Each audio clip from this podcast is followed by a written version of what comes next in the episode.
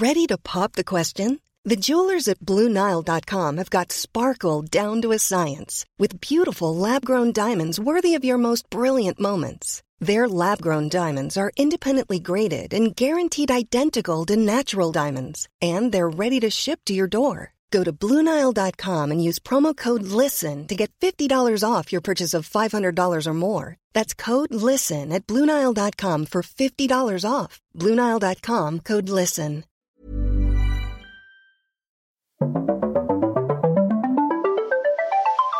You're listening to Luke's English Podcast. For more information, visit teacherluke.co.uk. Hello, listeners, and welcome back to Luke's English Podcast.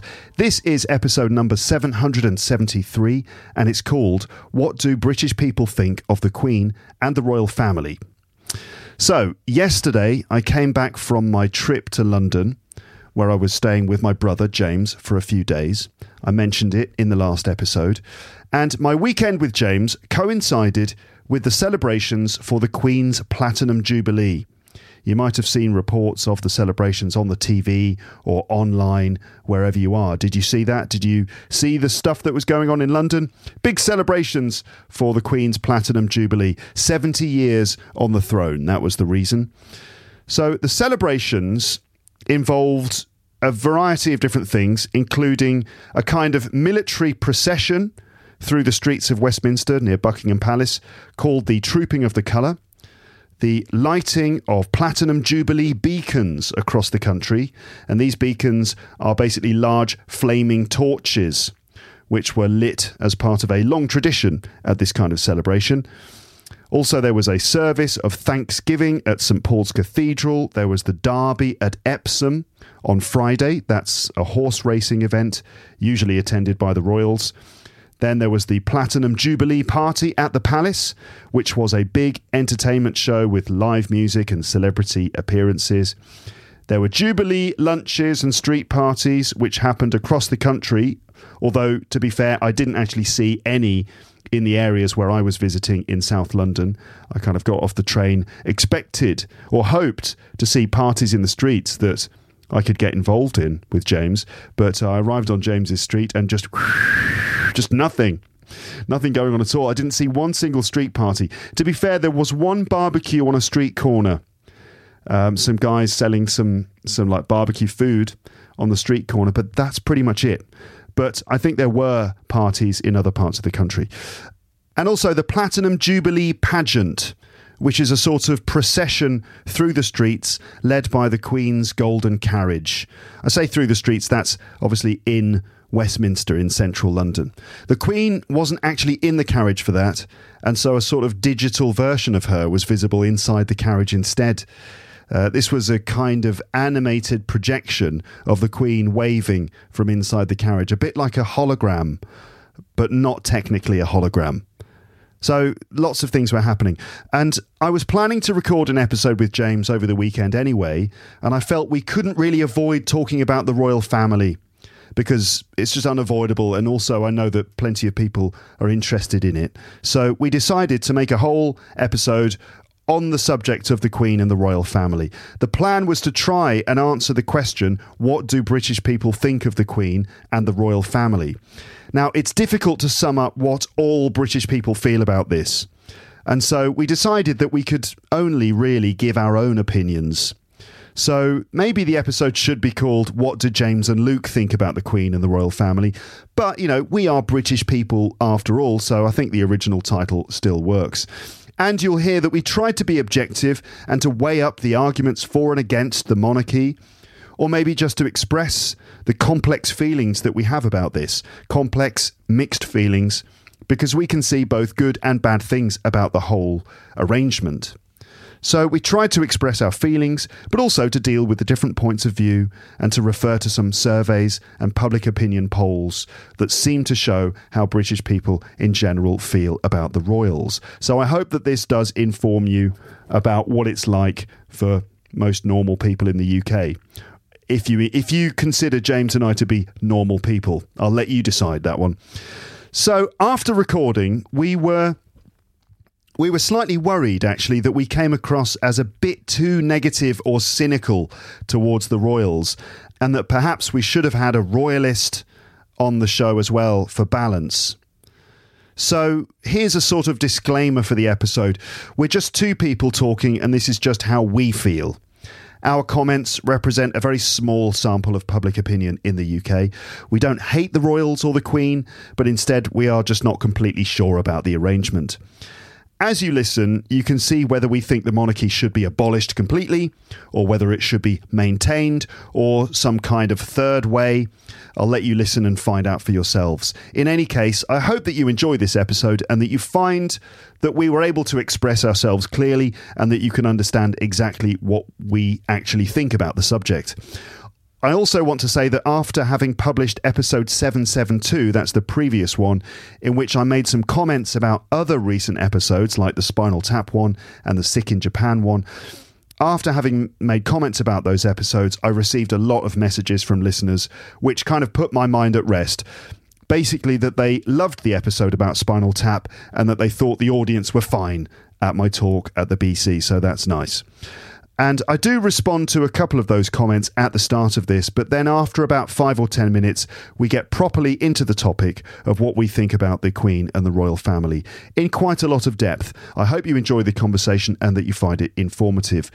Please leave your comments as usual. What do you think of the Queen and the royal family from your point of view? Maybe you observe these royal events from a distance in another country, or maybe you're living in the UK and you see it much more closely. In any case, let us know what you think too. So that's it for my introduction. Let's now travel back through space and time into my brother's living room on Friday, the 3rd of June 2022, in the middle of the Queen's Platinum Jubilee. Make yourself a nice cup of tea, get comfortable, and let's get started.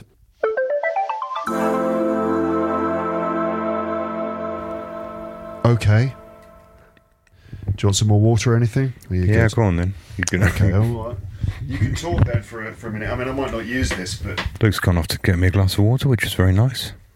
I'm not sure if he was actually offering, if he was saying, if you want a glass of water, go and get one now before we start. But I kind of took him to mean, would you like me to get you a glass of water? So I said, yes, please.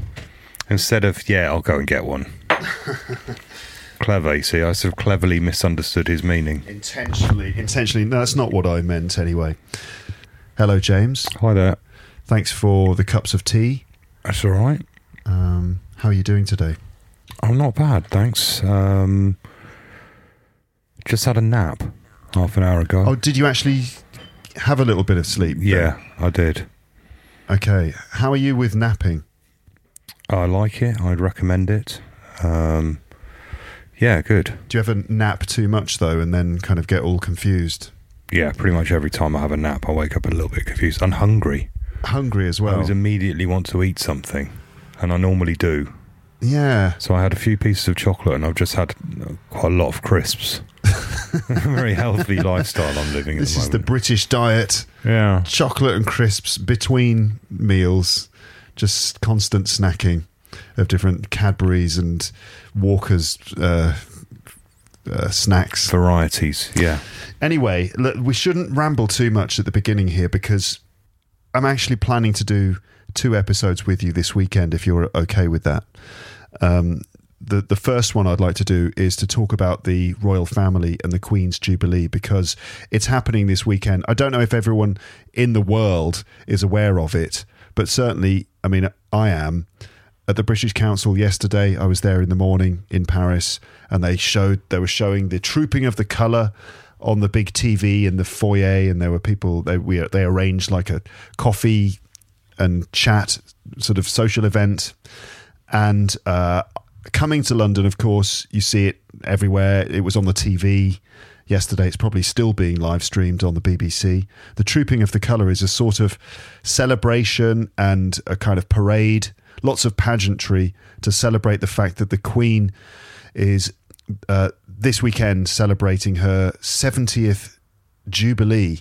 Which is the uh, Platinum Jubilee, right? She's been on the throne for 70 years. She's now the longest, well, she was the longest serving monarch nearly 10 years ago, uh, but she's just smashed the previous record now 70 years on the throne. Um, and so I don't know if the people around the world are fully aware of this. I'm sure that many of you, my listeners, are because you might follow sort of British things and stuff. A lot of people are in the UK as well. And so so I thought we'd do an episode about the royal family and what do British people think of the royal family. And then we can do another episode maybe tomorrow or later on where we can just ramble about any other nonsense that we want to. But this one is just focused on the, the royals. Is that okay with you? That's fine. I mean, there is a perception if you read the papers that everyone in the UK is really excited about this. Um, I mean, I'm, I'm glad to have a public holiday but I was re- I saw the front cover of or the on the, the online New York Post. No, not New York Post. New, New York, York Times. Times. Yeah. New York Post is something else. New York Times saying you know tens of thousands turn out to see Queen celebrate you know Jubilee, and I was thinking yeah, but millions didn't. yeah, many more people didn't celebrate. Yeah, you, whenever this sort of thing happens, yeah, when you're like the international press, like in the States or in France, they will always show the same photos and video footage of people dressed in like Union Jack clothing and Union Jack hats and Union, idiots. Union Jack glasses. They do look like idiots. I wonder. Well, I mean, that's maybe a bit harsh because It is harsh, but it's my it's my prerogative. it's your prerogative. It's your royal prerogative. It's my right as a as a citizen to not necessarily love the royal family. and all of the you know the related celebrations. It does seem a little bit sort of I don't know. It does seem a little uncritical or slightly. It's not exactly your, it's not exactly switching on your critical thinking when you decide to wear a Union Jack waistcoat, top hat, and glasses. I suppose it's fair enough. I mean, it never bothers me when I see other countries doing, you know, if you see Brazil or something and people are all decked out in Brazilian flags, I never think losers. Yeah, But I do when it's, when it's my country. Yeah, well, yeah, yeah. Anyway, so the rest of the world does often see these pictures of people dressed in Union Jack stuff, and it's kind of like, oh, most people aren't doing that. There's just normally some. I, it's not fair to say that they're weirdos, but I don't know. But a lot of people let's- do. Let's say it anyway. A lot of people do. I have to say, lots of sort of ordinary people who are going around living their lives. When they see those sorts of people, they might either the opinion will be, "Oh, they're great. They're just having a great time. It's all a big celebration. They're just proud of their country and all this sort of thing." And other people might just think uh, they look like weird nutters. But I don't know. Um, so anyway, that's that's what we are going to talk about. Um, now, before we get started, I just want I did want to read out a couple of emails or not emails, comments from listeners that have come in since I published uh, the, the the the last episode, which was just me rambling in my pod room and talking about uh, certain uh, recent episodes that I've done, including the one about Spinal Tap with you Uh huh. and um, so I in in that episode, in the last episode, I, I mentioned that uh, I wasn't sure what people thought of the Spinal Tap episode, and uh, I was perhaps slightly disappointed that I hadn't had more of a response to it. Underwhelmed. Underwhelmed. Maybe they were underwhelmed, or I was underwhelmed by the response. Maybe I expected more. I don't know. Uh, but anyway, let me just read out a couple of um, uh, responses from my audience. So this one is from Juan Inju. I think Juan is probably uh, the first name. Hello, Luke. Thanks for taking us on a ramble. It was a lovely one. Bon voyage to London. Give our love to your brother. There you go. Cheers. Thanks. Just giving you their love like that. Very nice. uh, and tell him that people from Lapland would love to hear another James and Luke conversation. Uh, enjoy the enjoy the celebrations. Much love. There you go. Thank you. Very Ni- nice. nice. Very, very sweet. Nice of Juan there. Lovely. You could say, in fact, that he's Juan in a million. He. Juan sounds a bit like Juan. Juan sounds a bit like one, doesn't it? No, thanks, Juan. Thanks. yeah. That's that's lovely. That's great. Another I don't know why I'm doing a Birmingham accent. You're suddenly but, doing it in uh, a Birmingham accent like Thank that. you, mate. That's brilliant. That's great. Thanks a lot for your comments. We really enjoyed reading it. So this one is from Isabel. Now it's written th- the not Isabel the not, but it's I think it's actually pronounced uh, Turnot, but I can't say it in French. Is Isabel Turnot. Anyway, Isabel's a long term listener, I believe, uh, certainly a regular commenter. And she wrote this Hi, Luke. I- And I guess Isabelle's from, Fre- from French. That's not right. She's from France. She said this Hi, Luke. I've just finished listening to this new episode and I'd like to comment on some of the topics you mentioned regarding your performance at the British Council. So I did a I saw storytelling thing. it. I watched about half of it. Yeah. Um, it was a good, entertaining sort of spoken word performance. Yes. It wasn't exactly stand up comedy, wasn't exactly a talk. It was somewhere in between the two. Yeah. I liked it. One of the things I said in the last episode was that I was a little bit disappointed with the response from the audience. I wanted them to be a bit more loud. I felt like, well, a couple of people commented saying that the crowd seemed to be a bit dead. Um, and thinking about it, it's like, yeah, okay, I, I wanted more of a response from the audience. I was definitely happy with it. That's why I published it. But I said that I expected more from the audience. I think it's fair enough. It wasn't really a stand up gig, it wasn't in a venue. Well, it wasn't a I didn't venue. warm up the audience in the way that I would normally warm them up for a comedy show. It wasn't strictly comedy though. No, it wasn't. It's storytelling, so it's not the same as like big laugh here, big laugh here. Anyway, yeah, whatever. yeah, yeah. So um, Isabel wrote regarding your performance at the BC. If the audience were, if the audience was essentially French, it's no wonder they didn't laugh out loud. We French are famous for being non-demonstrative, cold, and a bit snobbish at shows and gigs, except for people from the north of France who are more spontaneous. And that's coming from a French person, listeners. Interesting. Um, I noticed that actually in. I, although this is completely irrelevant, but I went to a gig in New York when I was there on holiday. yeah, I remember thinking the crowd was very muted compared to how it would be in London. really. Um, but then again, it was a sort of a band from LA. Uh, I don't know. Maybe they just they just didn't really get each other. Maybe in New York they're a bit cool for school. They were a bit too cool for school, and I was thinking if this was in London, everyone would be really excited and jumping around, and they were kind of a bit like standing back and kind of checking out the opposition sort of thing, Right. Yeah, maybe. uh, checking these guys out rather than really getting into it. But this is not really that relevant to what we're Yeah. talking about. Um, uh, Isabel goes on. We, listeners, we are we will get to the royal family stuff. Isabel c- continues. She said, "In their defence, meaning the audience, when you made the announcement on the podcast weeks before your show, you said yourself that it wasn't going to be stand-up comedy. So maybe they didn't reckon they were expected to laugh, or it's possible that most of them were lepsters who'd already listened to episode one one eight from two thousand and twelve, and obviously it's less funny when you know the story. Yeah, I suppose so.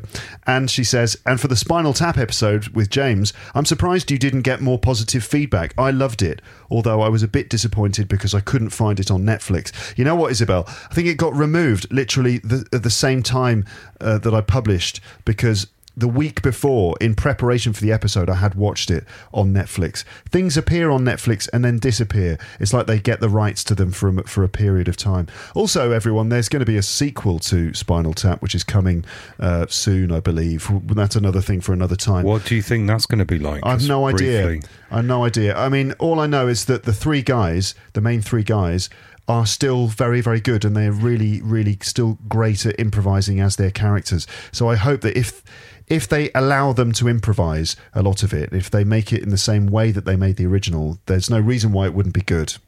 But if they try and control it and try to add too many contrived, preconceived things to it without letting it be spontaneous, then it might not be quite as good. Yeah, I feel. When I first started, I thought, hmm, they're they're a bit old now. How can they still pull this off Still as a band in their prime, or even past their prime? They're a bit old even to be. Yeah, but that's what everyone says. rockers. That's what everyone says about rockers. Like every rock Yeah, band, I'm the on Rolling Stones. I go on the metro and I see all the posters for the rock bands touring in France, and there are all these aging, aging rockers that are still going. Their very last tour ever, but then of course they do another tour and another tour, and each tour is announced as the last.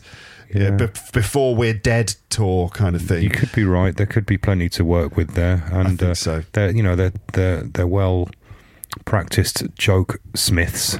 Yes, definitely. They're still very funny.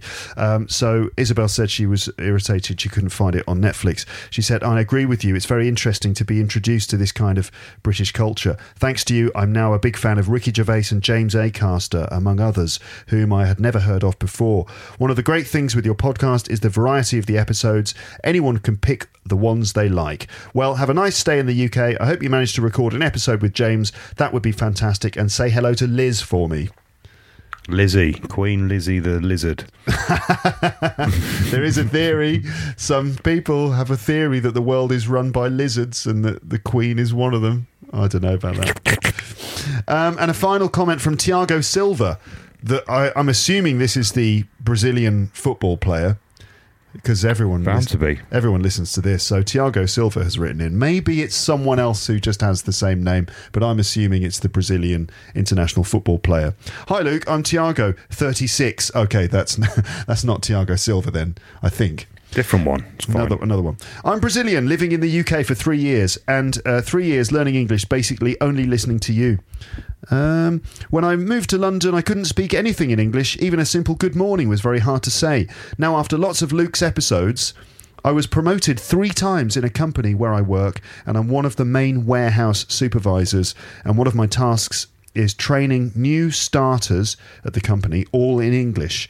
Um, I just would like to mention I've listened to the episode regarding Spinal Tap and I loved it. You recently said it had less comments than normal, but I loved it and learned lots of things from it. Uh, keep uh, keep it up, keep doing that kind of thing, please. I'd love to hear an episode with your daughter or hear her speaking something. I do have something in the pipeline. By the way, Tiago, and I love the episode with your dad as well. His English is just perfect, isn't it? Thanks for all your effort to help people learn English, mate. Take care and keep yourself clean, as your dad advised you. Good one. Good uh, good reference to your story about being ill in Japan. But he does say you. that. It's one of those things he says, isn't it? Keep yourself clean. Is that a Yorkshire thing? Probably. Um, also, we didn't say thank you to the person before. Oh, Isabel. Isabel. Thanks, Isabel. Thank you, Isabel. Thank you, Tiago. And thank you, Juan, who is Juan in a million. Thank you, all three. All three of you. Um, right, so let's get let's get to the point here, right? So what's going on this weekend? I've said it's the, the Queen's Jubilee, and there's lots of pageantry and stuff um, in Westminster near Buckingham Palace. Lots of all the royal guards, the Queen's guards in their red outfits and their funny black hats parading, and uh, the royals going to various events and things, and it's all being covered on the BBC constantly. And so, as I said on Thursday morning, yesterday morning, I was teaching in my classroom with mostly French students, and they did want to know what I think of the Royals.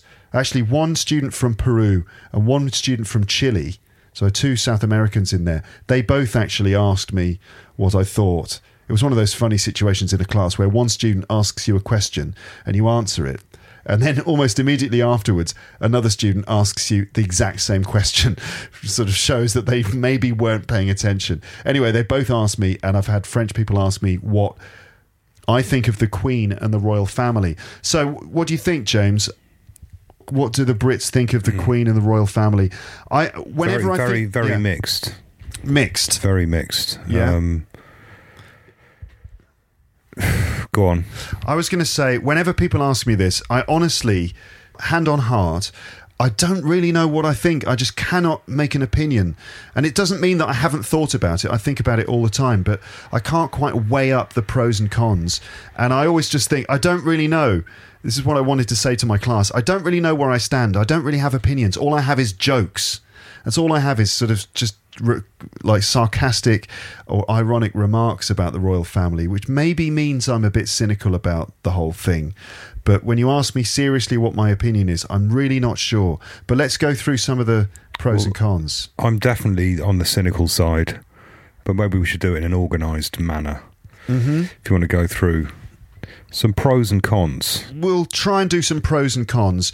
There was some chat on WhatsApp yesterday between you and me and mum and dad and my wife, right? We were Yes. chatting about it and mum and dad have, have basically given us, given us the green light to quote them. Mum said, one, one does question, quite posh sounding English, but very nice. She speaks good English. She does. One does question the point of them when they happily parrot the government's lies at the state opening of Parliament. So every year when the when the when Parliament is opened, it's normally opened by the Queen. This year it was opened by Prince Charles, and uh, they a statement is made by the by the Crown by the But it's written by the. but it's written by the government. government. So it's a strange situation that really it should be that the government work for the for the Queen, but in fact, in these moments, the Queen is basically reading what a statement that's been They're written by the basically giving the okay to the government to come in it's like the into off- power. the official. I mean, okay. that goes on to my first negative. If no, Yeah. my only positive, rather, say that again. That comes on to my only positive, really, which is supposedly, as I see it, the crown or the, the royal family is kind of head of the armed forces, the army, the navy, whatever, the military. Yes. And so the military, in all the pageantry and all the they, all their sort of rigmarole and the way the system is set up, are loyal to the royal family. They're not directly loyal to the government. They're directly loyal to the royal family. So, Mm. in theory, this would mean that if there was some sort of crazy prime minister that decided to try and have a military coup, Yeah. where they get the military on side and say, "I'm not leaving. It's not a democracy anymore. We're becoming a dictatorship." Yes. in theory, the armed forces wouldn't go along with that unless the Queen went along with it as well. So it's a way of separating the government from direct control over the army and the armed forces. Yeah. Uh, whether that would, you know, how that would pan out in reality, I don't know. But it seems to me that that is a kind of plus point. It's it's a it's a, It's a kind of separation of of uh, power being able to be grabbed by a sort of rogue government. military a military dictatorship of some Yeah. sort. So the the royal family basically are who the the army defer to, Right. not the government in power, which I've just said about three times. but it- there we go. No, we got the point. Yeah, that um, the, the Queen is essentially the commander in chief, and the yeah the armed forces work for her. They're loyal to her. Exactly. So it could be a sort of. Uh, a, a block against uh, A kind of- potential f- sort of fascist or whatever uh, military autocracy. A kind of safety net. Excuse me. checks and balances. I mean, democracy is often a system of checks and balances. You've got power here, but then that power is checked by giving other powers to some other area, which Yeah. is supposed to balance out, balance things out. But in reality, I don't know. Um, well, I think it is. It does seem to work in reality. The the army doesn't, um, in all the in its in its um, system of power, I suppose, or s- system of uh, ex- organization. yeah, The ultimate head is the the crown. yeah, yeah, and I think that's what a lot of the pageantry and trooping the colour and all that sort of route, you know, Mm. the routines and the, the uniforms and the the ridiculous amounts of kind of what do you call it when you you perform a certain set of- pageantry. yeah, but there's another word for it. I'm sure when you perform a certain amount of steps and kind of the drills and the, the kind of almost the coded messages within the army of like how you uh, interact with other officers, how you turn in the right way, all that, all that whole thing Yes, is all part of that thing that connects the army and the armed forces to the crown. the hierarchy. Yeah, and, then the, the- crown is then kind of also connected to the church. Yeah, So it's that's odd. And you know, Yeah. like like um, I mean, whether that's a good thing, I don't know. I don't know. I don't really know. It's kind of a thing. way of the system staying in in in power, or, or, it's- or, or kind of not being easily hijacked. Which I suppose you could say is a positive, could be a negative because it means things don't really change. It's, it's sort of But it's it's a kind of stabilizing force, I suppose you could say. It kind of also is ideological. It's sort of interesting to see where different uh, constitutional systems come from, and the idea of the republic, like the French one, is is very much maybe rooted in that the the sort of rationalism, and that's sort of from the Enlightenment, and there's a sh- separation between church and state, and that the rationalism being that essentially there's no reason why.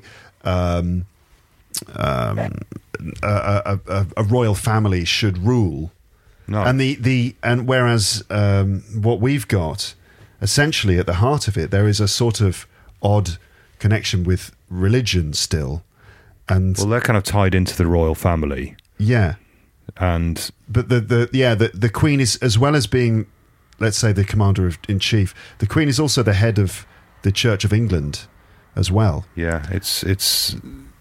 I mean, yeah, it's. I don't know if this is all hundred percent accurate. Are you pretty confident about this? I'm pretty confident about this. yeah, You got the Archbishop of Canterbury, who is the sort of um, the one who who who is the, sort of in charge, but the figurehead of the Church of England is also the Queen. yeah. So, um, what was I saying?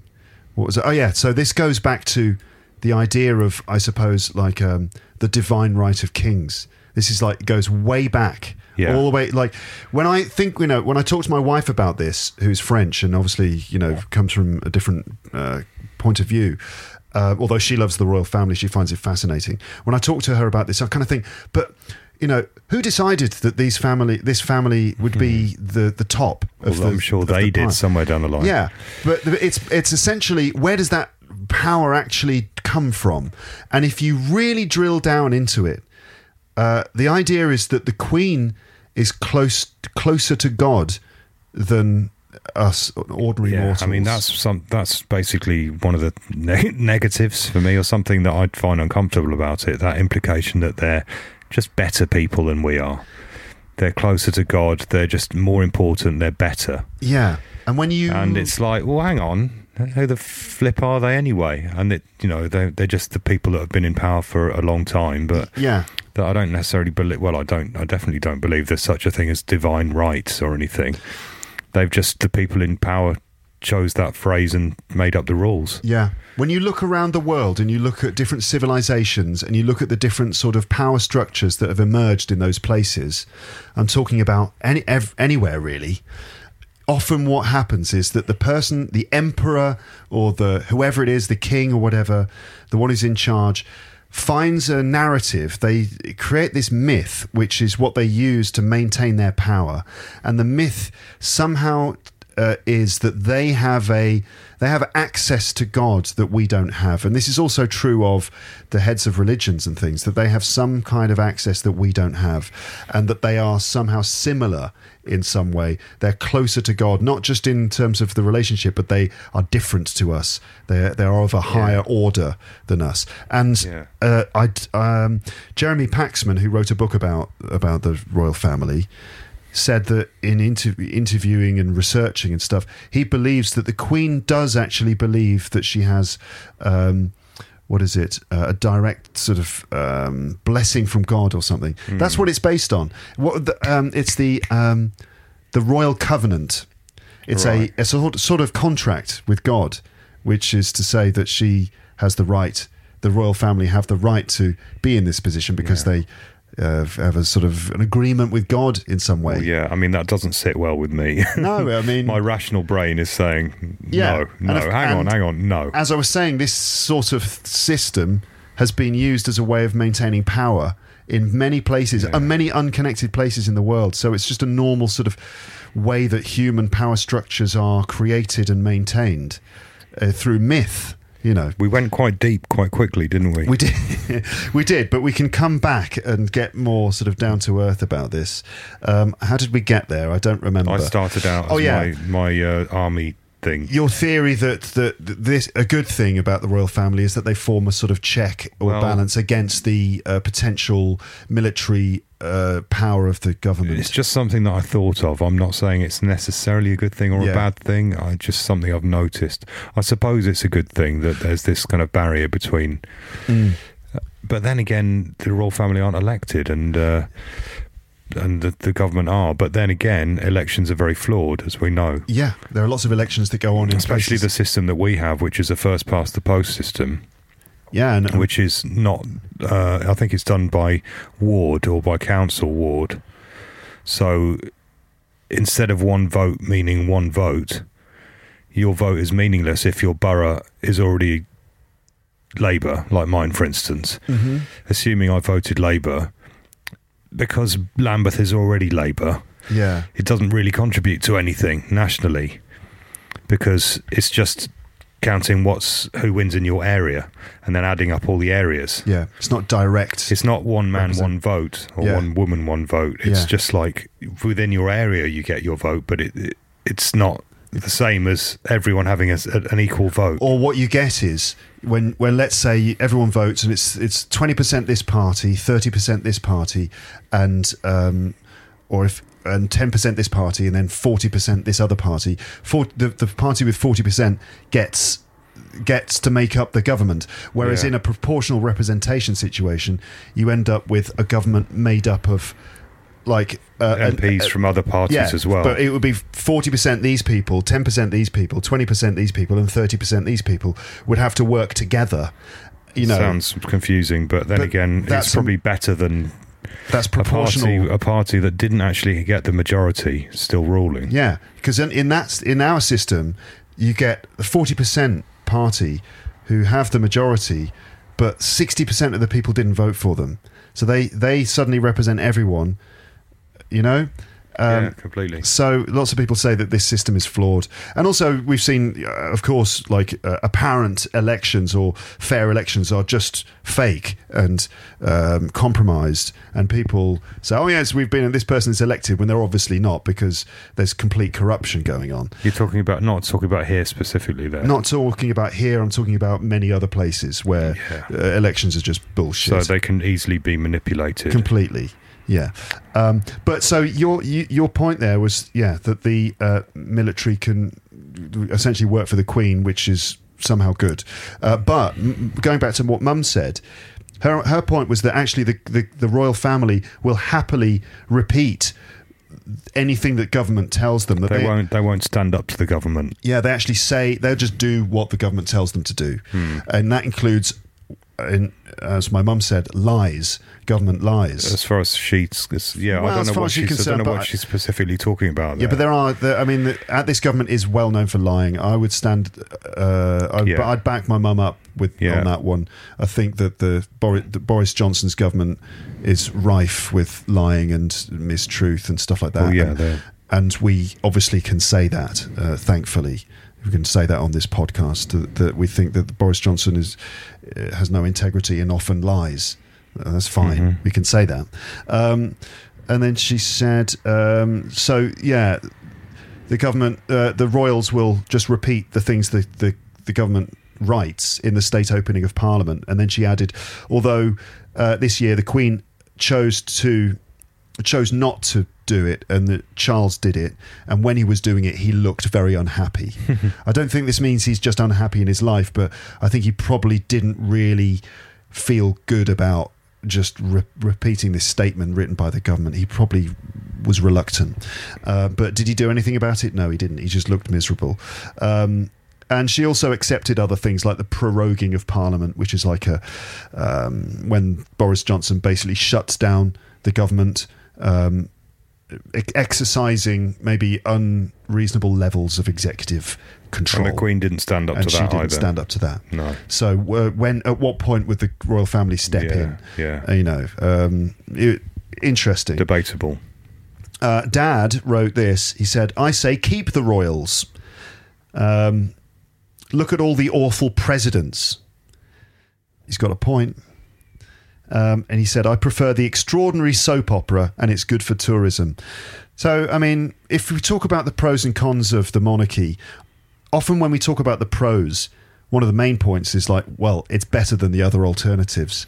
That having a president isn't necessarily a better arrangement, and that includes the cost, and it includes basically who would we get instead, and why would that necessarily be better? Sure, they might be democratically elected, although we know that elections can be flawed in many ways. But would the would a president be better? It's better in principle, but in practice, would it Well, be better? yeah, you wouldn't have that thing that I was talking about. If you, you know, if you had a president, they'd just have direct access to the military. I don't know where I'm going with this, really. Um, yeah, I see his point, um, and he mentions it's good for tourism. I mean, that seems like a bit of a weak reason to keep on such a massive institution. especially when you consider France, which is a republic, um, and I mean- millions of tourists visit France and they visit the Chateau of Versailles. We've got the London Eye. We've got Madame Tussauds. We don't need. We don't need a royal family. But the thing is that if we got rid of the royal family, Buckingham Palace would still be, it would become a public building. All of those things would become, I suppose, unless we let them stay there privately, just strip them of their powers and let them live there. But I suppose Buckingham Palace would suddenly become a public museum. I mean, that's what I. Uh, another negative for me: the fact that we, we as taxpayers pay for all this dripping wealth and pageantry out of our money. You know, the the. I mean, they're not supposed to have their own private wealth, but of course they do, Do you know, do you know and they cover it up quite often, and don't pay tax on it. And the amount of money that it must cost to run all these this massive institution. You know, I'm sure there could be, you know, we could have a couple of castles back, couldn't we? And uh, Yeah.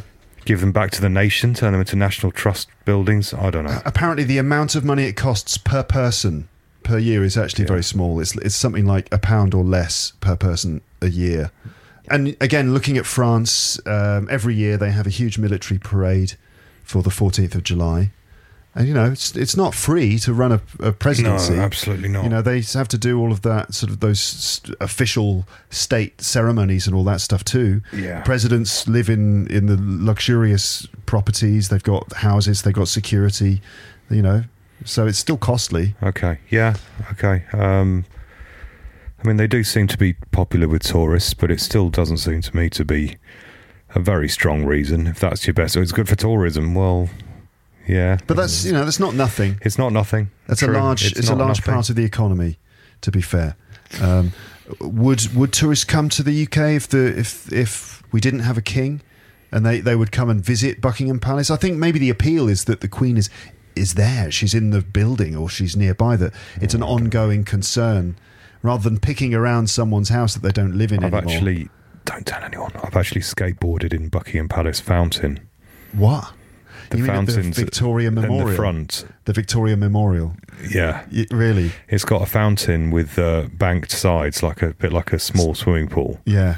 and when it's empty, you can go in and skate it. and I saw a photo of someone doing that in about 1989. I think it was Will Bankhead in Yeah. Ra- Rad magazine. Hold on. Hold on. I've got a buzzing sound.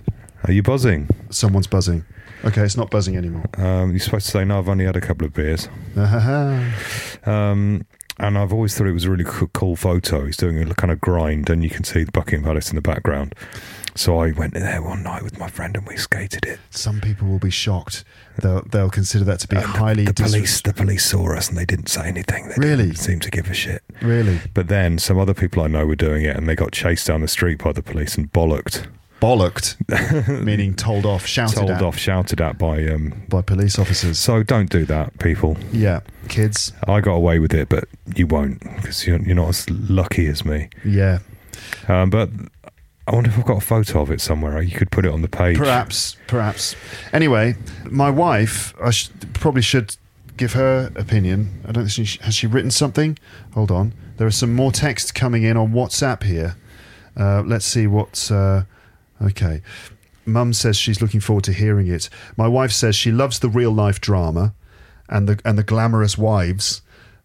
And it's much more interesting than our boring president, she says, as a French person. But I hate the fact that the royals have privilege, privileges by blood. It's awful. And Dad continues, actually. He said, I called it a soap opera, which you will have to explain. A soap opera is just like a drama that you see on TV that never, ever ends. It's called a soap opera because the early ones were sponsored by soap companies in America. They was just there to sell soap to housewives and stuff. Um, so, like a kind of long running drama, a family drama that never ends. And he said he called it the soap opera because of their unique fame and their lifestyles. Pageantry, this is like those sorts of uh, processions and parades and things. Weddings, the abdication of George's older brother. This is going back a couple of generations. Uh, the Queen's f- uncle, uh, um, Edward, um, abdicated uh, because he wanted to marry a divorced Catholic American woman. And so he, he said, I don't want to be king. And it was a huge drama. Y- listeners who've, you know, if you've seen the, the Crown, the Netflix series, I did do an episode about this with my wife. We talked about the Crown, we talked about the monarchy. Uh, you can listen to it, that one as well. Um, so dad is saying the pageantry, the weddings, the abdication of George's older brother that suddenly makes Elizabeth in line. Who would believe the Diana story? Mm, Dad, I have to say, I mean, sure, it's an entertaining story and stuff, but Diana actually lived that story, and that maybe that was unnecessary. And let's not forget how she, you know, ha- what happened there with Diana. That maybe all of that could have been avoided. That poor Diana suffered so so much, maybe because of this entire system. So we talk about it like it's a soap opera, but these are human beings too. And I think that's actually another point that I listed is that maybe the royal family is not good for the individual royals themselves. And again, we've seen that in the TV show The Crown, that it's in some ways, it's a it's a miserable existence being a monarch, especially if you're not the queen. If you're the queen's sister, or if you are um, like Charles's divorced wife, or one of the other peripheral members, or if you are members of the family who the royals have kept hidden for whatever reason, it, maybe it's not that fun for them. So anyway, Windsor Castle on fire. this is one of the pros of the economy of the uh, monarchy. Harry walks out because they can't accept his brown American wife. Luke, you could use the dum dum dum dum dum dum dum EastEnders cliffhanger music. That's just the music they play at the end of a, every episode of a soap opera in the UK. I think Dad's just trying to bring out some of the drama, dramatic aspects of the story there. He says it's all nonsense, of course, but I think life would be less colourful if we lived in a republic. Um, perhaps, Dad, perhaps you've got a point. Um, so that's like some family opinions. Should we quickly go through some of the for and against? Yeah, yeah, yeah. So, in terms of the for side of things, yeah, maybe it's good for tourism, good for the economy. It's the the the big arguments really are it's a question of unity and continuity. So, especially the Queen, and it's the Queen's Jubilee, and a lot of people have been pointing out that the Queen has done an amazing job. Now, one of the comments I saw online was someone saying this I disagree with the monarchy, but I think the Queen has done a fantastic job, which doesn't make sense to me. How can you disagree with the monarchy and say that she's done a good job? Oh, they just did say it. But I think what they mean is that people respect the fact that the Queen has sort of carried on. She's kept calm and carried on for 70 years, and that she hasn't sort of. If you look at some other monarchs from other countries who've done fairly despicable and c- controversial things, the Queen has managed to. What? Weather the storm. Yeah. And she's managed to avoid doing anything really stupid or foolish. Um, do you want to say something?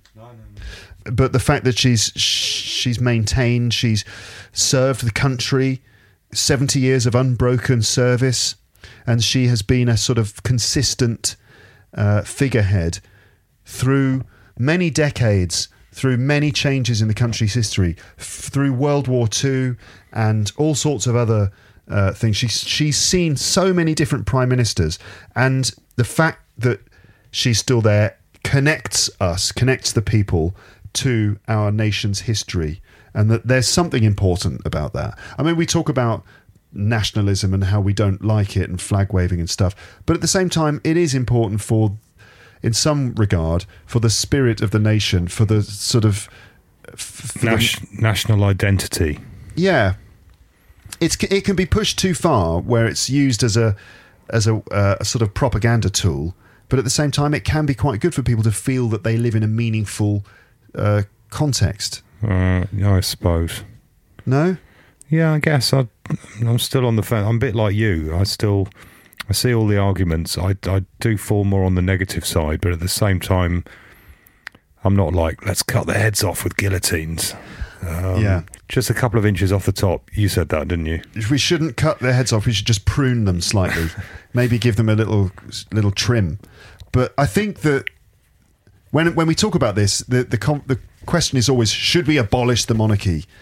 It's not going to happen. to get off the fence, I don't think it's a question of abolishing the monarchy and it's like leave them as they are or just get rid of them completely and chop their heads off. It's not as extreme as that. I think that there are probably there's a middle ground where maybe you uh, keep uh, the monarch, but you kind of I don't know, maybe reduce some of the make it smaller basically and uh, like a lot of the peripheral royals are not really necessary and they sh- maybe they shouldn't be Funded and put up in massive houses yeah they shouldn't for the, the expense of the of the populace. the privilege the levels of privilege should be maybe reduced to just the the the you know the immediate family Just a council flat.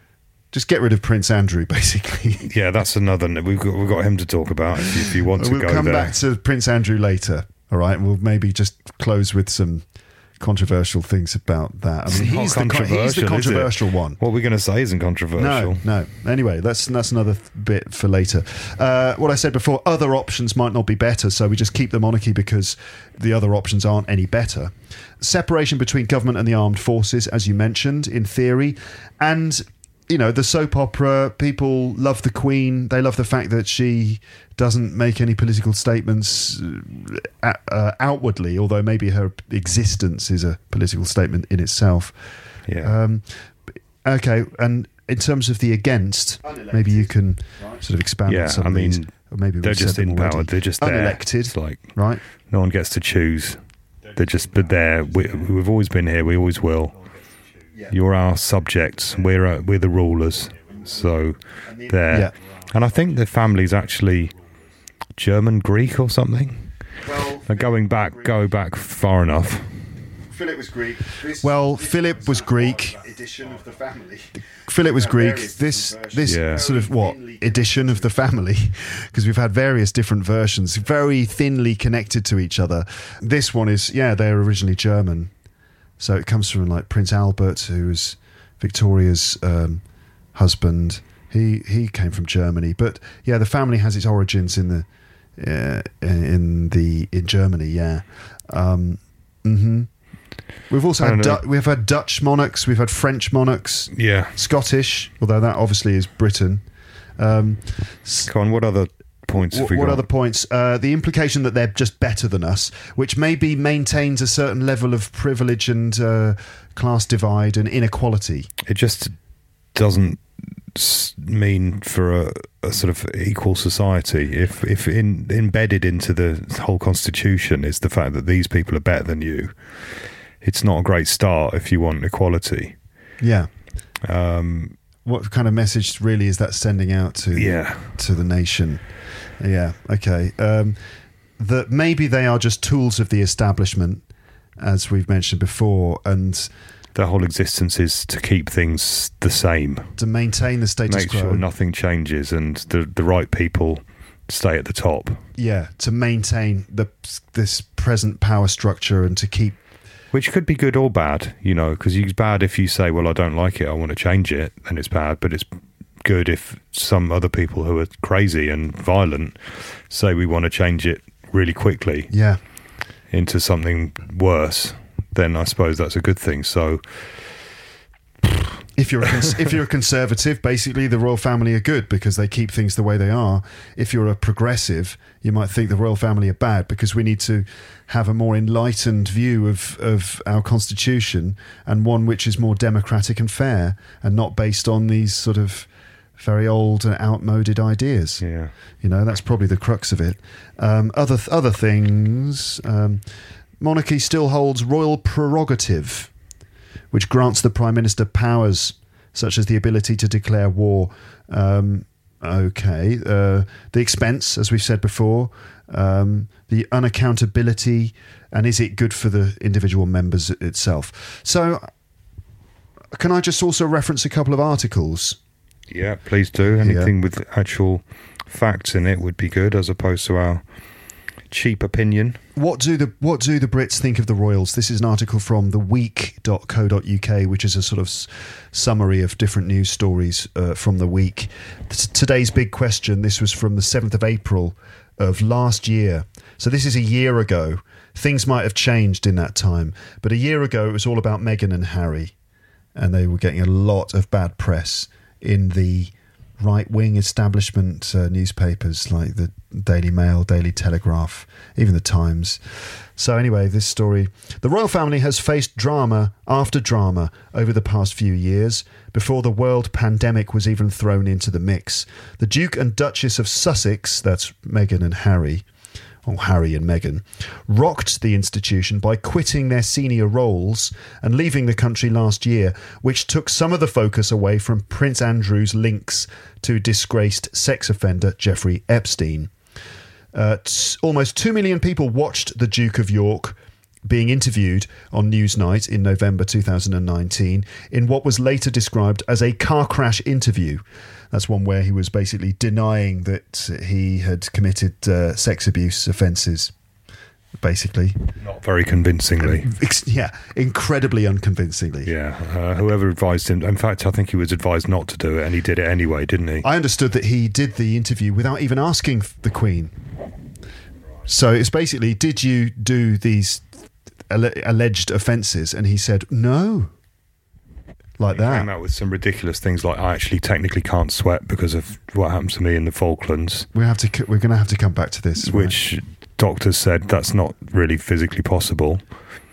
and he, he said he, he, said also said I was in Pizza Express in Woking the night of in question, which is just a very strange thing to say. There, there's there's other things we've got to come back to that. Let me just finish this. So, um, uh, the car crash interview, but the the numbers paled in comparison to the 12.4 million viewers who watched Harry and Meghan's interview with Oprah Winfrey last month. There have been car crashes and hospital stays for Prince Philip. This was written before he he died. Uh, COVID diagnosis for Prince Charles and Prince William, and persistent rumours about family feuds. In brighter news for the family, uh, blah, blah, blah. Let me see. Uh, uh, what do people think of Meghan and Harry? A Delta poll survey for the Daily Mirror found that just over half of the 1,590 British adults questioned thought that Harry and Meghan had damaged the reputation of the royal family. So basically, this just over half of people think that Harry and Meghan are, are a bad thing. It's a bit like Brexit, really. 52% probably. And I bet a much higher percentage don't care either way. probably. Uh, da da da da da. Younger people are more synth- sympathetic to them. Okay, I need to switch to another article here. Um, hold on. Uh, young people want to ditch the royals. This is from uh, Reuters, and it was um, published uh, on the 21st of May, so very recent. Um, young people in Britain no longer think the country should keep the monarchy, and uh, and more now want an elected head of state. With their mood souring over the last couple of years, a poll on Pride on Friday showed. A poll is how you measure public opinion. It's like a survey. The British monarchy traces its history back to William the Conqueror, who invaded England from Normandy in 1066, Normandy in France. Uh, although royals ruled the patchwork of kingdoms which stretched across what became England, Scotland, and Wales for centuries before that, we had many, many kings um, before William the Conqueror. They stretch back into almost like time when we don't have any historical records. Um, according to the survey on YouGov, 41% of those aged 18 to 24 thought there should now be an elected head of state, compared to 31% who wanted a king or queen. That was a reversal of sentiment from two years ago, when 46% preferred the monarchy to 26% who wanted it replaced. However, overall, the survey had better news for Queen Elizabeth, 95 years old. Uh, is she 96 this year? And no, 95. And the royal family, with 61% favouring the monarchy. This is overall, not just young people. While just under a quarter thought it should be replaced with an elected figure. So there you go. I mean, it's hard to judge public opinion, but it looks like about um, 75% of the country thinks that we should keep the monarchy. Were there any other options? Should be replaced with a public figure or replaced with a Mars bar? replaced with Fish and chips. fish and chips Or- for everyone? Yeah, I think Free if, fish and chips for a year? monarchy, no monarchy, free free fish and chips for a year. Everyone would vote free fish and chips for a year. Um, so anyway, anyway, the the most popular royals. Um, who's who do you think is the most popular one, James? Royal. I'm going to say, what's the older son called? Um, William. William. He's the most popular uh, of all of them. Oh, the Queen. The Queen, yeah. The Queen is the most popular. Queen Elizabeth. So this is uh, levels of favourability. So how much people like them. So the Queen has a, a favourability rating of 69. this is like top trumps. it is. The Queen's got 69. Uh, she's the top of the list. Uh, the reasons are that she's a good representative of Britain on the world stage. She unites people across the country. Having been known to the public for her whole life and a head of state for 70 years, it's not a surprise that Queen Elizabeth II is currently Britain's favourite member of the royal family, said the polling firm. Second in, in the list, you think it's William, do you? William. It's William with, with a uh, rating of 59 points. William is second in line uh, to the throne. Uh, so there's obviously the Queen, then Prince Charles, then, then William. He's, he is also second in terms of popularity. He remains far more popular than his father, Prince Charles. The British public tend to think both princes will make good kings if they become, you know, if they ascend to the fro- throne, but there is significantly more confidence in William than Charles, said the Daily Mail. Who's in third place?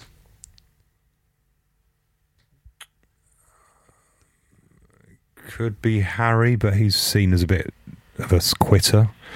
so probably not. I think Charles. You think it's Charles? Well, it, of course it's um, Kate, isn't it?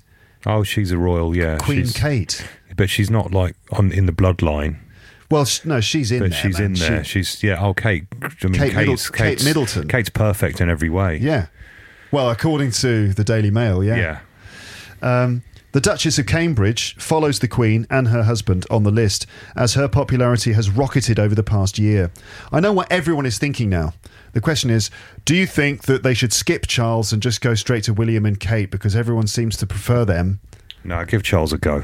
He's been waiting long enough. That's not going to happen, listeners, right? They're not going to just skip Charles because people think he's a bit weird. I want to see a King Charles tenner. £10 note Yeah. with Charles on the front. Yeah, and the coins. You know what? I'm sure that the Australians will not want to have Charles on their money. There's no way Australians or other. Don't they like him? Nah, I'm sure they don't like him that much. That- Or is it just it's going to be a reminder that they're still ruled technically by a British royal family? Is obvious- that going to lots, obviously, just a little another little dig like Well, the the Commonwealth, right? This is the Commonwealth now, the Commonwealth of Nations. A lot of those countries have the Queen as their head of state. I remember when I got to New Zealand, I think the oh no, she's not, or is she? yeah, she is. Yeah, She's on the money. I was like, what the f- what's she doing there? Haven't you got like a you know, like a flightless bird or something you could put on there? she has got. Um, well, I was going to say she is a flightless bird, but that's not. That doesn't make that doesn't make sense, does it? Um, she can't fly. Anyway, uh, so yeah, the Commonwealth is another thing that I wonder. Like slowly but surely, the Commonwealth nations find it less and less important to have the have that connection. Although she's she's I mean, they still bring big crowds when the royals go to places like Jamaica and stuff. Loads of people turn up and wave and you know But didn't William and, and Kate visit um, an island in the Caribbean recently, and the the visit was cancelled because people didn't really want them there? I missed that story, Yeah. but it's I can believe it. Yeah. So the Commonwealth, I mean, I'd be surprised. There's another another question which we don't have time to talk about is what will happen when the Queen dies. Um, a portal will open to the next level dimension. yeah, Um, strange creatures will emerge from this portal. Part, the aliens will arrive. yeah, well, they're not aliens. They're they're the, the, the old ones. What are you talking about? talking bollocks. talking complete bollocks. Um, oh, it'll be it'll be like Doctor Who. It's It'll really be a bit it- like Doctor Who. Yeah. So Doctor Who is a long-running English TV series, British TV series, and uh, the character of the Doctor he regenerates. So when he dies or she dies, they regenerate and become a new one. And it's kind of like what happens with the what's going to happen with the Queen. She's going to essentially regenerate and become Prince Charles. It's gonna go down, down, down, down, down, down, down, down, down, down, down, down, down, I've got the record on vinyl actually.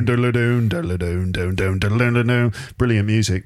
So, uh, Kate is a very popular one. As well as carrying out royal duties, she has dedicated her time to supporting a number of charitable causes and organisations. And she's well fit, yeah. You think you th- she's beautiful, isn't she? She's a good looking girl, isn't She she? is, yeah. Woman, sorry. Yeah.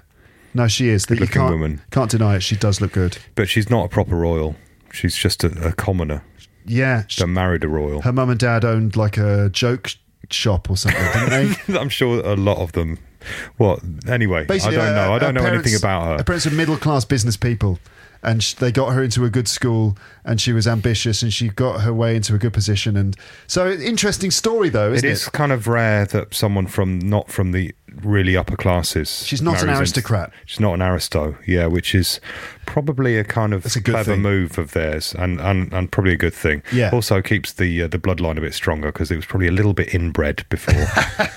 There's only so many It's true. families doing the rounds, and uh, you start to get quite strange looking people in the upper upper society. They need to introduce some fresh blood to the system every now and then. that does go back to kind of what I was saying before, which is that the royal family is not a system based on science. It's not a system based on the the scientific enlightenment, is it? And and what we know about genetics from scientific um, studies, which is that ultimately we know that The wider the gene pool, the better. Basically, the wider the gene pool results in a stronger sort of yeah, person. and you get more problems when there's a smaller gene pool. Exactly. If you just uh, stick to your own, right? if you if you only uh, you know if families only reproduce within in a close sort of community, uh, then that doesn't result in stronger uh, genes No, ultimately. I mean, basically, the chin almost disappears entirely, and uh, there's many side effects, but that's the most obvious one. yeah. So bringing Kate in was maybe a good idea on the on just on a purely scientific basis, but also quite interesting that a, a non-aristocratic person is now in the in the arrangement. And hasn't she done well?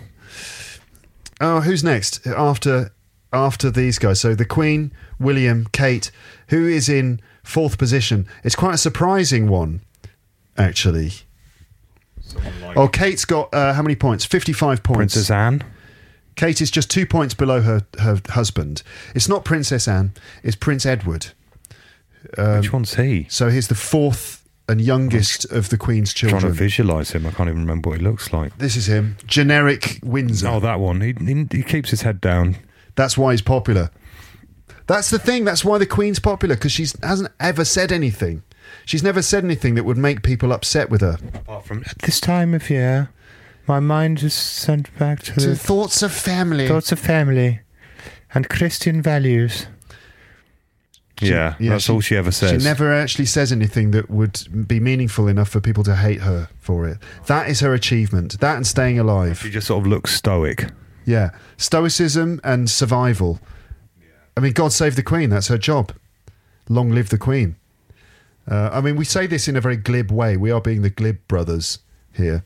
Not the Gibb brothers from um, the Bee Gees, but the glib brothers. That's our nickname. So we're being a bit glib about this. The Queen is actually, I think she's not in the greatest of health at the moment. Well, she's pulled out of tomorrow's ceremony, which is in her honour. So she, why? She, it's like not turning up to your own birthday party. You you got to be ill for that to happen. Yeah.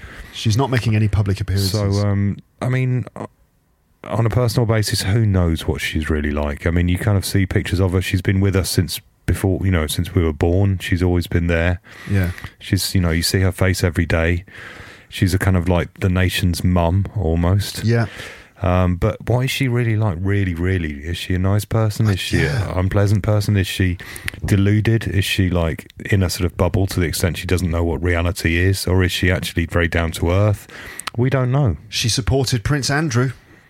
She paid Yeah. for his court, uh, you know, the the settlement. No, yeah, we've talked about that a little bit, but uh, I'm sure lots of people know all about this. But Yeah, but they paid off the uh, the claimant of this court case to the tune of was it 12 million pounds? I don't know. It was a lot. It's in that region. I don't know if it's twelve million. It was. I Uh, could let's check, get but I'm some not going facts to. Oh, do you want me to? So, okay, let's. So- we'll talk about Andrew in a second. Okay, Prince Edward. That's but- another, anyway, but just that we keep coming back to that because Yeah. it's a kind of a sticking point when you try and defend the monarchy. You say, but look at this. yeah, and it's a kind of indif- and also noticeably he's absent from the ceremonies this weekend because he's got COVID. they said he's got COVID, it's but very co- very coincidental. since he is a major national embarrassment, especially for the monarchy, it's quite convenient that he's got COVID. It doesn't he- mean that someone gave him COVID, but it's. I don't believe it. I don't think he's got COVID. I think they're hiding. Him. I mean, they know if he came out on the balcony, there would be massive boos. Everyone would be, everyone, in the, even royalists don't like. it. I mean, how could you? How could any? Well, some people defend him Yeah, because they believe that he didn't do it. not many though. Not many But if, okay, if he didn't do it, why did he do the massive payoff? Why did he pay I mean, that's off? basically admission of guilt. And the Archbishop of Canterbury came out the other day saying we should forgive Prince Andrew. This is the head, of, the, the the leader of the Church of England. And We I should- thought, well, in order to be forgiven, don't you have to admit guilt first? right, You okay, know, you have to say, I'm sorry, please forgive me. You We- don't say, I didn't do anything wrong, please forgive me. You, Yeah. It's one or the other. If you want to be forgiven, you've got to admit guilt, as far as I'm concerned. So come forward and admit your guilt on live TV, and we'll think about forgiving him. hold on, right. So Andrew was um, accused of sex offences. He went on TV and said, "I didn't do it." He his the interview was extraordinary because it seemed so obvious that. Well, I don't know. All right, what can we say? He was lying. It looked like well, it. we can say that it looked like it a lot. For It was me, very suspicious. It seemed like uh, the kind of arrogance of someone who's used to, to people agreeing with everything you say and believing everything you say and deferring to you very much. yeah, Um, so to me, it looked like someone who wasn't used to being questioned or disbelieved or not just taken at their word. yes, And I, everyone seems to think it was a crazy, crazy interview. when you look at some of the answers he gave and you read between the lines, essentially a lot of the time what he was saying was was like, um, look, you know, uh, uh, I'm uh, I'm Prince Andrew, so you know, uh, guys. Uh, you know, it, like a lot of that was him just reminding us that he was Prince Andrew and s- saying some ridiculous things, like, for example, I'm I'm basically too honourable to to have done these things. Um, Edward's got 27, a point, a rating of 27. After that is Prince Charles with a rating of only 19. Um, in terms of the negative figures, um, uh, Harry is is at minus 26, and Meghan is at minus 42. So apparently, no one really likes them at the moment. Right, okay, we're free to talk about Andrew. Um, let's, let's wrap it up fairly soon, I Okay. think. Quotes from Andrew. Uh, Andrew interview. And I'll quickly say, I mean, as far as the Epstein thing, I don't want to go into it, but there's a documentary about the Maxwell family. Yeah. And Ghislaine Maxwell, as we know, is going to court about this. And she was the daughter of the newspaper tycoon, um, Robert Maxwell. Yeah. There's a documentary about that, and the stuff that they revealed about Epstein was way worse than I was expecting. Really. I don't know what I was expecting, but I feel like it was almost been downplayed how bad it was. I don't want to go into it; it's horrible. Mm. But um, anyone associated with that guy, It's- it's, it's, it's just appalling. It's absolutely horrible, really. Yeah, he was. He's a, con- a convicted sex trafficker and sex offender, right? And and Conveniently died in jail.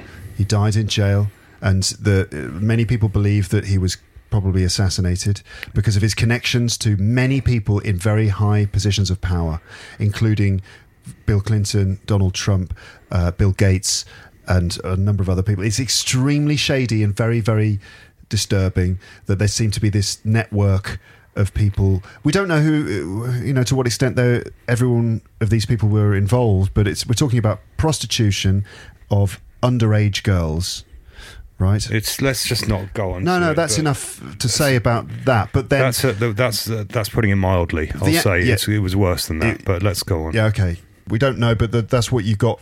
That's the impression you got from that documentary was that it was a lot worse than that. And so Andrew, the someone came out uh, and said that Andrew had um, basically that she'd been forced to have sex with him, that he had done basically uh, uh, accused him of sexual uh, uh, abuse, right? He denied ever meeting her, and then later on, she was paid off to go away. A huge amount of money. after she took him to court, instead of going through the court litigation and having all of that essentially become public information, he chose to just pay her off with I don't know how much it was. Um, hold on, how much did Andrew have to pay? Right or it was the Queen that actually paid it, I believe. family money. It was described as family money, but essentially the Queen paid. Now, we don't know whether that was the Queen's personal finances or whether it was public money. We don't know. Possibly we paid Yeah. her. We paid the girl who um, accused Andrew of, of uh, these sex offences. Does it say the amount there? Uh, this is thetimes.co.uk. Family money funds Prince Andrew's settlement with Virginia uh, Giuffre. The Duke of York has paid the money, estimated to be about £10 million, to complete his out of court settlement and the civil case that threatened to overshadow the Queen's Platinum Jubilee celebrations. £10 million. So possibly We're not, you know, we don't know, but it's a very handy coincidence that he's not able to attend this weekend because Boris Johnson, when he stepped out of his car at um, Yesterday. St Paul's yesterday, was booed by a large section of the crowd. That's booing to boo. Boo! and so he's actually more popular than Prince Andrew. So, oh, far more popular. so imagine the response he might have got if he'd had stepped out of the car, and they just that would have been unthinkable for the Royals. This is the Evening Standard. Uh, Prince Andrew has spoken out about his links with disgraced financier Jeffrey Epstein or Epstein for the first time and denied having sex with a teenager in 2001. The Duke of York's much anticipated appearance on BBC's Newsnight to defend his reputation saw him admit that he did not regret his friendship with Epstein. That was the other thing. Now, if he hadn't done it, right? If he didn't do it, if he hadn't done it, then um, what he should have done was say, I didn't do this. And in fact, I was shocked to discover these allegations about Epstein. I never knew uh, that this he was like this. And all I want to say is that I'm my thoughts go out to the victims of him, and that uh, I, I, I I- I'm racked with with guilt in just being associated with him, and Right. uh, I want to n- make these people know that uh, I'm setting up a foundation for uh, uh, people who've been subject to, to didn't- But he didn't do any of that. He didn't, he, not even a hint of it. He offered no regret uh, being friends with Epstein. Nothing. So he also And he sug- said, "I'm too honourable. That's why I stayed friends with him." He said, "Yeah, the reason I stayed friends with him is because I'm too honourable," suggesting that he's he's not the sort of person who could. Uh, b- like uh, break off a friend. Well, I don't understand that. What does that mean? I'm too honourable to stop being friends with him. What could that possibly mean? Don't know. That he's too nice. He couldn't have. He didn't want to say to him, "Look, fuck you, Jeffrey. Uh, you're a scumbag. I didn't realise. So you know, screw you. I, I'm out. You're dead to me now." That he's too honourable to say that. That's what he suggested. That, it, he, that because he's too honourable. Well, yeah, this has taken a kind of a dark turn, but I think this is um, where the monarchy becomes kind of indefensible in this instance. I do not regret friendship with Epstein. Um, some of the other things he said, um, like so. So when it came out that Jeffrey Epstein was being convicted for these crimes, what did Prince Andrew do? He didn't just call him and say, "Yeah, Jeffrey, yeah, you're you're a scumbag. I don't want anything to do with you anymore. Goodbye." Click. He flew to New York. Where did he stay? In a hotel, one of the many hotels that he could have stayed in, and then popped to visit Jeffrey and said, "Look, you're a scumbag. I don't want anything to do with you now. You're dead to me. How how could you? Goodbye. I'll never speak to you again." No, he didn't do that. He went and stayed with Jeffrey Epstein for about three days or something, because it was quotes con- convenient Wow, that's messed up. and and he stayed with him for a number of days, including a walk in the park where they were photographed having an in, in, um, an intense conversation. And also, he uh, says that he saw he sort of bumped into him in a corridor, uh, maybe one day, uh, while walking through the, his his house In his own house. in Jeffrey Epstein's own house. So what? And, It can and- happen when you stay at someone's house. Sometimes you can bump into the host walking down a corridor. Oh, I didn't expect to see you here. yeah. Do you want to hear a clip or two? Oh God, yeah, go on then. Put a couple Okay. on. Okay. All right. Let's let's hear Emily Maitlis on the BBC interviewing uh, Prince Andrew. He was released in July. Within months, by December of 2010, you went to stay with him at his New York mansion. Why? Why were you staying with a convicted sex offender? Right. I have always, uh, uh, ever since this has happened, and since this has become, um, as it were, public knowledge that I was there, I've questioned myself as to why did I go, um, what was I doing, and was it the right thing to do? Now, I went there with the sole purpose of saying to him that because he had been convicted, it was inappropriate for us to be seen together. And I had a number of people counsel me in both directions, either to go and see him or not to go and see him. And I took the judgment call that because this was um, serious, um, and uh, I felt that doing it over the telephone was the chicken's way of doing it. I had to go and see him and talk to him. Um, and I went to see him, uh, and I was doing a number of other things in New York at the time. Um, and we had an opportunity to go for a walk in the park. And that was the conversation, um, coincidentally, that was photographed, which was when I said to him, I said, Look, because of what has happened, I don't think it is appropriate that we should remain in contact. And by mutual agreement during that walk in the park, we decided that we would part company, and I left, I think it was the next day.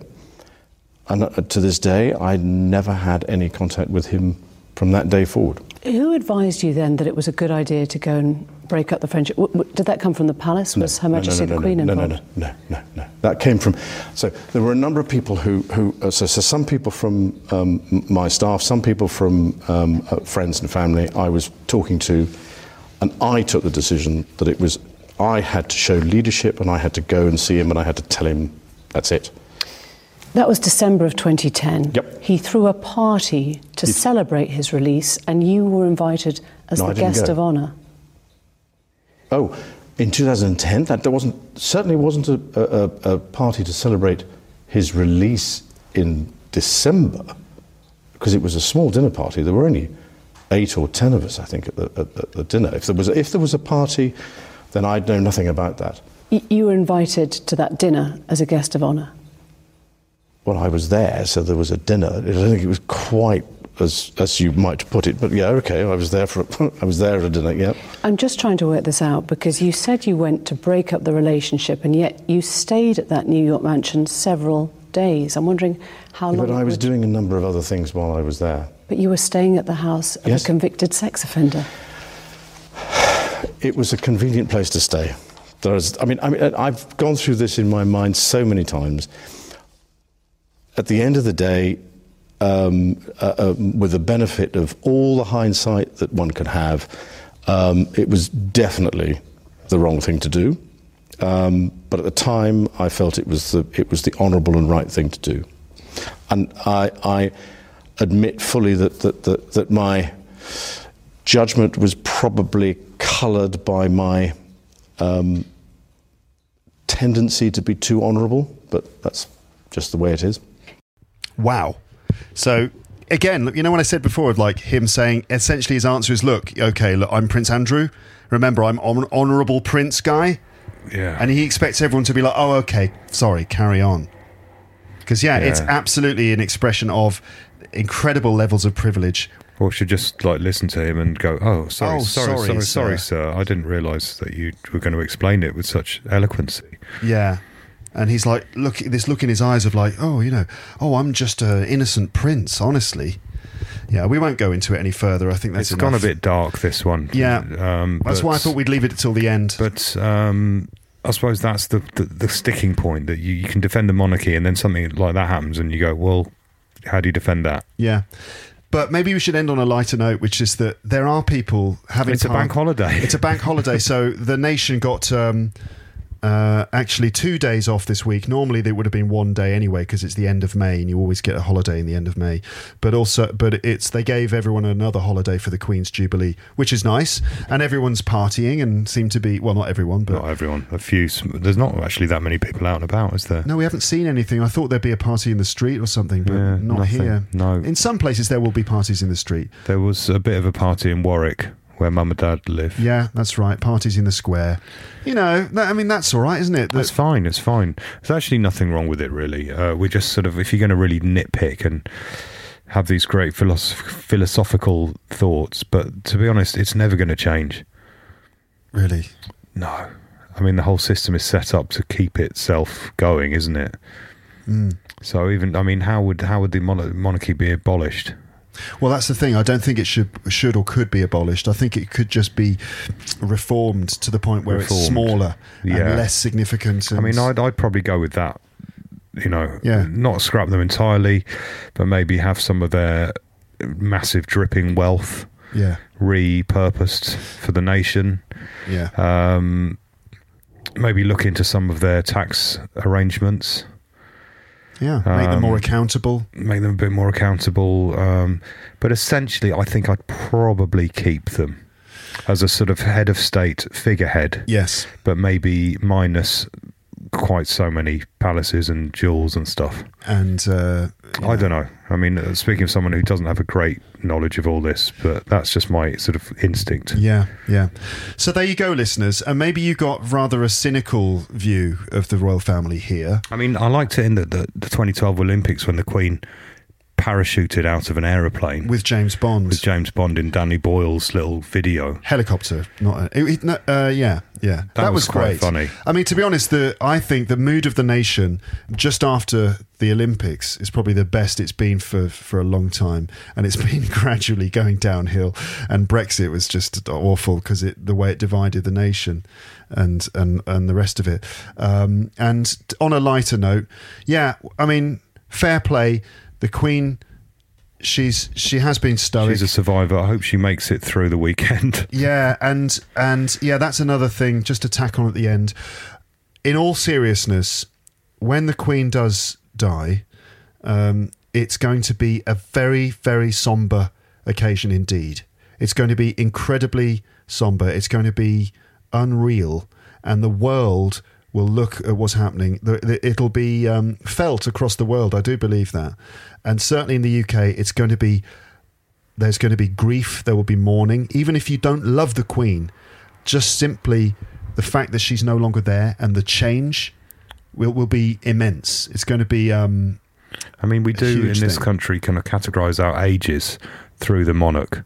So the Victorian era is when Queen Victoria was Yeah. in. Then you had the Edwardian era, no, the Georgian era, sorry, and so on. I'm not very good at all these, but we'll we'll be leaving the the, the Elizabethan the second era, Elizabeth II, Ian. Yeah, the you can't say the second. second maybe you could say the second Elizabethan phase. I suppose you Well, I get, yeah, the, when we say Elizabethan, we think of the, the Elizabeth I, Elizabeth the Tudor, I, yeah. Henry VIII's daughter. Um, yeah, we've got the Tudors, the um, the Stuarts, and all the different families, different eras. But yeah, Yeah. 70 years. So uh, I think of- it'll be seen as a big turning point when you go back. Sorry, when you go forward into history and we look back, this period between the uh, second Elizabethan era and the, the the second Charlesian era, third. third. Sorry, He would third. he would be the third Charles, Charles. the Third, if he keeps his name, he might become a George. Uh, what? Possibly. That's yeah. Um, uh, George uh, the sixth, right? It was sixth, wasn't it? His dad was George the fifth. George the sixth. His name wasn't George. It was um, something else. It was. Uh, Right. Uh, I can't remember what his But name was, but he changed his name. The kings sometimes change their name What I'm trying, what I'm trying to say is, in the future, this this transition between ages Yeah. is often seen as a kind of marking point, marker. You know, you talk about the values of the Victorian era, Yeah. that which then change into the um, Georgian era and so on, and the yeah. design characteristics of Victorian houses versus Georgian houses. Edwardian. And in thousands of years' time, if we make it that far, looking back on this period will be seen as a definite shift from one era to another era. A pivotal moment in our nation's history. It's just how we, not because of who's in power, just because that's the way we remember it by who's in power Yeah. or who's in the sorry in in in the, in the throne. Yeah. Sorry, not necessarily in power, but as the figurehead. Yeah. So it's just a point in history, basically, isn't it? Uh, it'll be a profound it'll be profound as well the moment you know like businesses will close people will just go pe- when it's announced people will leave work they'll go "N- everything will stop everything will stop when that happens N- uh, people Well, will they it will no it, I've, you see you no you see okay. When- I bet the off licenses when- stay open. all right, maybe the, the the wine and beer shops will probably have to stay open. They'll do a lot of business, but uh, a lot of people will not go to work. Everything's going to stop. You'll see. And and they say that uh, the BBC will not show comedy on, on the TV for several weeks. Yeah, and they have And- certain songs lined up for sad news, and so the pop music stops, and they play certain sad music for Yeah. that day. Yeah, exactly. It, everything will be it, uh, it, it will be felt profoundly, and uh, it it's going to be interesting. The country will change definitely. Okay, that's it, listeners. Let us know your comments as always. I'd love to know what you think wherever you are. whatever your context is. How do you see the royal family from, you know, from other countries and other cultures? We're very interested to know what you think. I hope that you found this interesting, everybody. Sorry, things got a bit maybe a bit dark in places, but that's not our fault, is it? We're just talking about what's going on. Um, yeah, and I think it is a legitimate point of concern for people. Even royalists would get stuck on that one. Yeah. Um, but whatever, however you feel about the royal family, have a great jubilee. Yeah. All right, everyone. Cheers. Speak to you Okay. very soon. But for now, it's just time to say goodbye. Bye. Bye. Bye. Bye. Bye. Bye. Thanks for listening to Luke's English podcast. For more information, visit teacherluke.co.uk.